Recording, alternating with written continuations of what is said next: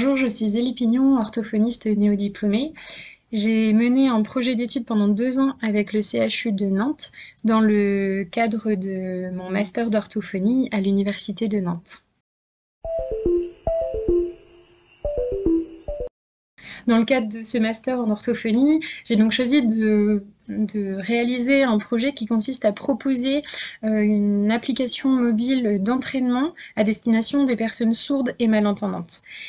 En fait, ce sont des personnes qui ont pu bénéficier d'un implant cochléaire, c'est-à-dire euh, qu'elles ont une petite euh, machine électronique à l'intérieur du cerveau qui leur permet de réentendre à nouveau des sons. Euh, donc tout ça, c'est un système différent de l'audition naturelle.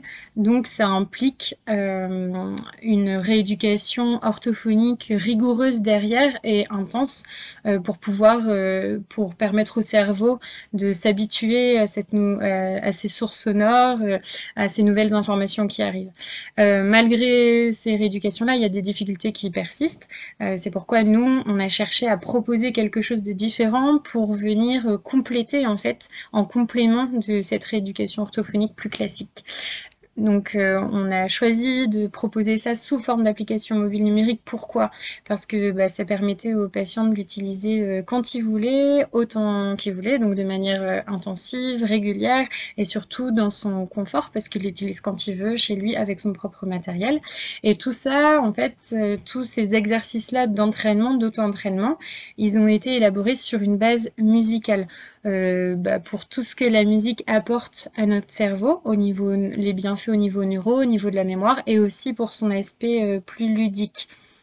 Donc on a travaillé avec plein d'acteurs différents, donc évidemment des musiciens qui ont pu euh, euh, enregistrer tout le matériel musical, également avec des ingénieurs acoustiques pour ce qui est traitement des données sonores, analyse des extraits, euh, tout le personnel médical et paramédical, donc les rééducateurs, celles les orthophonistes, les audioprothésistes, et aussi les médecins ORL qui suivent les patients euh, avant l'implantation, puis après l'implantation.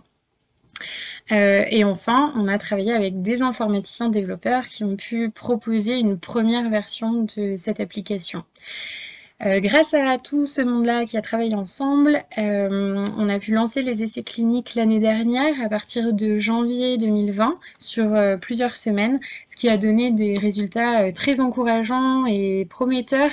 C'est pourquoi on veut continuer et faire perdurer le projet aujourd'hui, sachant qu'on a réalisé qu'une qu'un petit échantillon du travail euh, possible est, prévu en fait par rapport aux recherches qu'on a effectuées. Et, euh, du coup bah voilà il y la panel de, de développement est très très large euh, pour pouvoir l'adapter à plusieurs profils différents plusieurs âges différents voilà. Donc euh, aujourd'hui, ce dont on a besoin, ben, c'est de financement parce que jusqu'à maintenant, toutes les personnes qui ont adhéré au projet et qui ont participé, euh, c'était sur la base du volontariat, du bénévolat. Et donc maintenant, voilà, si on veut faire perdurer le projet et le diffuser, euh, il faut pouvoir financer des personnes qui y travaillent. donc au niveau des personnes et également au niveau des, des droits, parce que donc tout le matériel est musical, la base, euh, pour confectionner les exercices. Et donc toutes ces musiques-là sont soumises aux droits de la CSM. Voilà.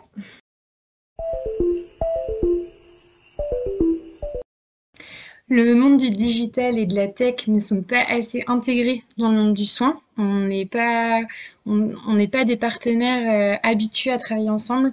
Et je trouve ça vraiment dommage parce que moi je viens pas du tout du milieu du coup de la tech et du digital. Et, le fait d'avoir mis un pied là-dedans, d'être allé chercher des informations, d'avoir rencontré des gens, ça m'a permis ben, de d'avoir d'autres rêves, d'autres projets et euh, qui ont été euh, réalisables à partir du moment où voilà on on ose, on ose tenter.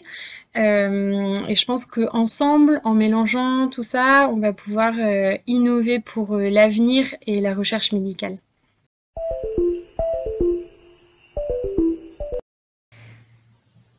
Je pense sincèrement qu'on peut tous avoir une place à apprendre et à chercher, hommes et femmes, que ce soit dans le monde de la santé ou dans le monde du digital et du numérique, même si on vient pas de là à la base, à partir du moment où on, s'autorise à tester des choses et, et à en rêver d'autres, euh, il y a vraiment quelque chose que ces deux mondes-là, euh, au final, ont en commun, c'est que c'est des mondes de l'humain avant tout et bien avant d'être des mondes virtuels.